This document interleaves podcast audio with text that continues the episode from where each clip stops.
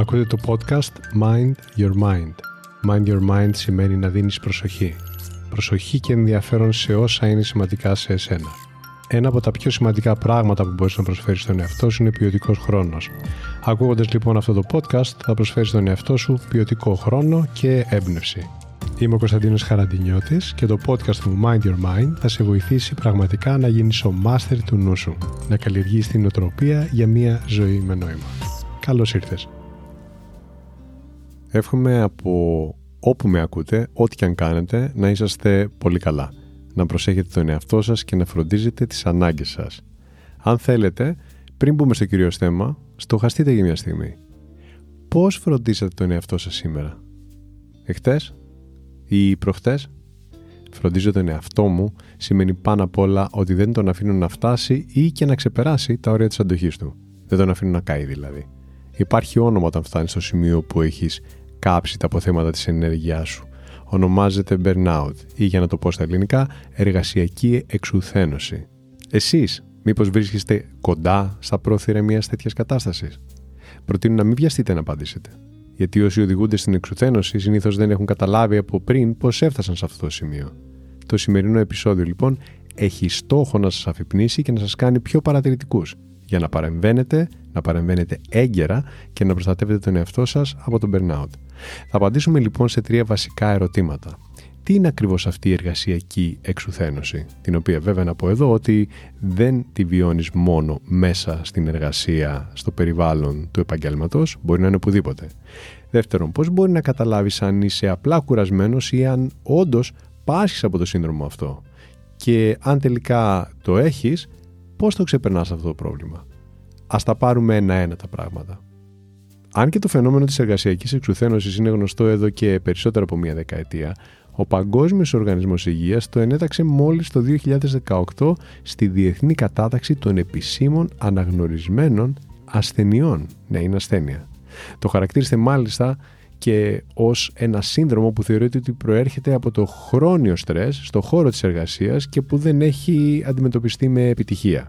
Είναι μια κατάσταση που έχουν αντιμετωπίσει ή αντιμετωπίζουν αυτή τη στιγμή πάρα πολλοί άνθρωποι γύρω μας. Αρκετός κόσμος όταν ακούει αυτή την έκφραση «έχω καεί από τη δουλειά», το burnout, το ταυτίζει με την κούραση. Αν και η κούραση πράγματι είναι ένα από τα χαρακτηριστικά συμπτώματα της εργασιακής εξουθένωσης, το σύνδρομο αυτό αναφέρεται σε μια βαθύτερη και πιο βαριά ψυχολογική, συναισθηματική και σωματική κατάσταση. Θα την περιγράφαμε ότι αισθάνεται κανείς σαν να έχει στραγγίξει από αποθέματα δυνάμεων, όρεξης και ενέργειας. Και αυτό για παρατεταμένη περίοδο. Έτσι κάπως φτάνεις εκεί. Υπάρχουν τρία χαρακτηριστικά συμπτώματα που μας δείχνουν ότι μπορούμε να μιλάμε για αυτή την κατάσταση, την εξουθένωση, τον burnout και όχι απλά για κούραση. Και αυτά είναι η συναισθηματική και η σωματική εξάντληση. Εξάντληση όμως. Σαν παράδειγμα, για μεγάλο χρονικό διάστημα από μερικούς μήνες έως και χρόνια να αισθάνεται κάποιος μεγάλη δυσκολία να σηκωθεί από το κρεβάτι για να πάει στη δουλειά.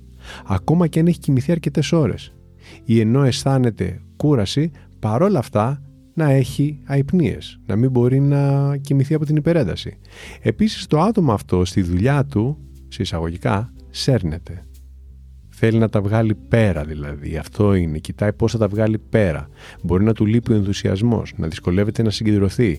Ενώ το να φέρεις πέρα ακόμα και την πιο απλή υποχρέωση φαίνεται βουνό ή να πνίγεται σε μια κουταλιά νερό. Στο σώμα το burnout μπορεί να εκφραστεί με πονοκεφάλους ή μικρανίες, με πόνο στον αυχένα ή και στο στομάχι. Το δεύτερο σύμπτωμα είναι η αδιαφορία. Ο άνθρωπος δηλαδή που έχει αυτή την κατάσταση της εξουθένωσης μοιάζει να μην ενδιαφέρεται πλέον για τη δουλειά του.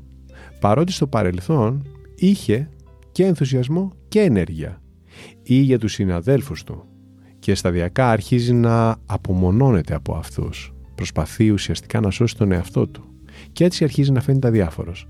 Σε κάποιες περιπτώσεις μπορεί ακόμα να εκδηλώνει μια κοινική ή και επικριτική συμπεριφορά. Το τρίτο είναι το κλασικό σύμπτωμα του burnout και είναι η έλλειψη ικανοποίησης ή η αναποτελεσματικότητα. Να αισθάνεσαι δηλαδή πως μάταια δουλεύεις και να δυσκολεύεσαι να συνδέσεις την προσπάθεια που καταβάλεις με κάποιον μεγαλύτερο σκοπό. Η έλλειψη ικανοποίησης τελικά είναι και έχει επιπτώσεις στη δημιουργικότητα και στην παραγωγικότητά σου. Προσέξτε, και τα τρία συμπτώματα που ανέφερα δεν συνέβαιναν από πριν στη συγκεκριμένη δουλειά, ούτε έγινε κάποια σημαντική αλλαγή στη ζωή του ατόμου που να τα προκάλεσε. Είναι μια κατάσταση που εξελίσσεται αργά και σταδιακά. Από εκεί που σου άρεσε να κάνεις κάτι, φτάνεις σε ένα σημείο που αισθάνεσαι με τον τρόπο που περιέγραψα. Για ποιο λόγο όμως μπορεί να εμφανιστεί αυτό το σύνδρομο της εξουθένωσης, του burnout; Υπάρχουν πολλοί λόγοι και όχι μόνο ένας. Συνήθως ευθύνονται τα εξαντλητικά ωράρια για πολλούς, συνεχόμενους μήνες ή και χρόνια ή αν έχεις αναλάβει πολύ περισσότερες υποχρεώσεις από όσες αντέχεις να διαχειριστείς. Ξεπερνάς τα όρια σου δηλαδή. Γιατί έχεις παραλείψει να φροντίσεις τις ατομικές προσωπικές σου ανάγκες. Σε άλλες περιπτώσεις έχει να κάνει με την μη αναγνώριση της δουλειάς που κάνει κάποιος από τους ανωτέρους του ή από το κοινό στο οποίο απευθύνεται. Το χρόνιο στρες που ίσως προκληθεί από τέτοιες συνθήκες, σε τέτοιες συνθήκες, συσσωρεύεται και τα αποθέματα των συναισθηματικών κυρίως δυνάμεων αρχίζουν να εξαντλούνται. Τότε είναι που κάνει την εμφάνισή της η εργασιακή εξουθένωση. Ακούγοντας μέχρι εδώ λοιπόν, θα έχετε διαπιστώσει ότι αυτό είναι μια αρκετά σοβαρή κατάσταση που είναι απαραίτητο να αναγνωρίσουμε αν μας συμβαίνει για να βγούμε από αυτήν ή να την αποφύγουμε αν οδεύουμε προς τα εκεί. Ο τρόπος για να ξεπεράσεις αυτό το σύνδρομο της εργασιακής εξουθένωσης είναι να κάνεις αλλαγές στον τρόπο που ζεις. Γιατί ουσιαστικά εξαιτίας του τρόπου που ζεις έχεις φτάσει σε αυτό το σημείο. Του τρόπου που σκέφτεσαι και του πώς οργανώνεις την ημέρα σου. Ακόμα και στην περίπτωση που η αιτία είναι η μη αναγνώριση της δουλειάς σου και πάλι, αν αυτό έχει φτάσει σε βαθμό που σου προκαλεί αυτό το αίσθημα του καψίματος, της υπερβολικής κόπωσης, το πιθανότερο είναι ότι σου λείπει μια ισορροπημένη καθημερινότητα. Γιατί όταν ζεις ισορροπημένα, τότε δεν ρίχνεις το βάρος μόνο σε ένα τομέα της ζωής σου, βλέπεις πιο συνολικά τα πράγματα, με προοπτική. Έτσι μπορείς να διαχειρίζεσαι αποτελεσματικά τις καταστάσεις και αν κάτι σε δυσαρεστεί, βρίσκεις τον τρόπο να το αλλάξεις, αντί να το υπομένεις όσο του ξεπεράσει τα όρια σου και καείς. Αν με αυτά που ακούσατε μέχρι στιγμής αναγνωρίζετε σε κάποιο βαθμό λοιπόν, μικρό ή μεγάλο, ότι είστε στα πρόθυρα ή ήδη έχετε πάθει burnout, αλλάξτε το από σήμερα. Το πολυτιμότερο αγωθό που έχετε είναι η συναισθηματική και σωματική σας υγεία. Χωρίς αυτά, τίποτα άλλο δεν έχει νόημα. Μπορείτε λοιπόν από σήμερα κιόλας να ξεκινήσετε μία διαδικασία επαναφοράς στο σημείο που θα λειτουργείτε εύρυθμα. Ακούστε μερικούς τρόπους για να το πετύχετε. Πρώτον, κάνε την αυτοφροντίδα κανόνα και όχι εξαίρεση. Το να φροντίσεις τον εαυτό σου δεν είναι πολυτέλεια. Είναι βασική ανάγκη. Σκέψου λίγο το εξής. Θα είχες την απέτηση από ένα αυτοκίνητο που δεν το φροντίζεις, δεν το πας για σερβι και το μεταχειρίζεσαι επίσης απρόσεκτα. Να έχεις σταθερή απόδοση σε βάθος χρόνου; Πιστεύω πως όχι. Με παρόμοιο τρόπο λοιπόν χρειάζεται να σκέφτεσαι και για τον εαυτό σου αν κάθε μέρα στη ζωή σου υπάρχει στρες και πίεση και εσύ δεν κάνεις πράγματα για αποσυμπίεση, αυτό αργά ή γρήγορα θα το αισθανθείς, σωματικά και συναισθηματικά. Γι' αυτό λοιπόν κάθε μέρα είναι σημαντικό να κάνεις κάτι για να φροντίζεις ανάγκες σου. Θα το ξαναπώ, κάθε μέρα. Γιατί αν φροντίζεις τον εαυτό σου μιας στο τόσο, τότε θα αισθάνεσαι καλά μιας στο τόσο. Κάνε λοιπόν προγραμματισμένα διαλύματα, τεντώσου περπάτησε, κάνει γιόγκα, τεντώνει καλά η γιόγκα, ένα μασά στον εαυτό σου, πρόσφερε το αυτό, ή ένα ντους με αργό ρυθμό που θα σε κάνει να το απολαμβάνεις και να συμμετέχεις με το 100% της παρουσίας σου στην εμπειρία. Να συμμετέχεις το 100% στην οποιαδήποτε εμπειρία από αυτές οι οποίες είναι αναψυχή ή ανάταση, σώμα-πνεύμα για σένα. Έχει διαφορά, σαν παράδειγμα αυτό το τελευταίο που είπα με τον ντους, το γρήγορο με το αργό. Αυτό το ντους που κάνεις βιαστικά και μηχανικά πριν φύγεις από το σπίτι για να προλάβεις ή για να ξεμπερδεύεις, να ξεφορτωθείς την κούραση της ημέρας για να προλάβεις να πας για ύπνο, να κάνεις οτιδήποτε. Θέλει μια τελετουργία. Σκέψου λοιπόν τι θα αλλάξει για εσένα όταν ορίσεις τέτοιες μικρές όμορφες καθημερινές στιγμές αυτοφροντίδα και συμμετέχεις αυτές με αυτήν τη συμπεριφορά που πρότεινα. Αν τρως το φαγητό σου με αυτή τη συμπεριφορά σαν παράδειγμα, σε ηρεμία και με πλήρη επίγνωση, μόνο σε αυτό που κάνεις το καθημερινό σου γεύμα θα γίνει μία στιγμή αυτοφροντίδας. Ξεκίνα από σήμερα και παρατήρησε τι θα αλλάξει. Σίγουρα το νευρικό σου σύστημα θα έχει την ευκαιρία να κατευνάζεται και να ηρεμεί. Δεύτερον, βάλε προτεραιότητες και όρια. Κάποιοι άνθρωποι μπορεί να σκέφτονται ωραία μας τα λες, αλλά δεν έχω χρόνο, με κυνηγάει η ζωή, η μέρα, η δουλειά, οτιδήποτε. Ξέρετε, έχω κάνει αυτή τη συζήτηση και από κοντά πολλές φορές, καθημερινά βασικά, και ναι, ίσως ο τρόπος που διαχειρίζεστε την ημέρα σας μέχρι τώρα να μην σας αφήνει το χρόνο. Αυτό όμως μπορείς και καλείσαι να το αλλάξεις, αν θες να εξασφαλίσεις ότι θα είσαι καλά σε βάθος χρόνου.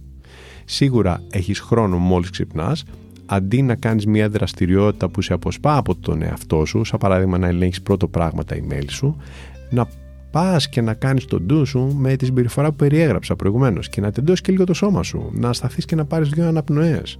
Οφέλιμα πράγματα. Σίγουρα μπορείς το βράδυ για μια ώρα πριν από τον ύπνο να απομακρύνεσαι από οτιδήποτε είναι περισπασμός. Σαν παράδειγμα, το ξέρουμε στις μέρες μας, οι ηλεκτρονικές συσκευές είναι κάτι τέτοιο. Και να κάνεις πράγματα που σε χαλαρώνουν και σε αποφορτίζουν. Για να σου δώσουν τη δυνατότητα να γυρίσεις και να δώσεις προσοχή σε κάτι που είναι πιο βασικό και πιο ουσιαστικό. Η καλή λειτουργία του οργανισμού σου. Οπότε, αντάλλαξε μια ώρα που βλέπεις τηλεόραση ή πλοηγήσεις στο διαδίκτυο με μια ώρα η οποία θα είναι αυτοφροντίδας.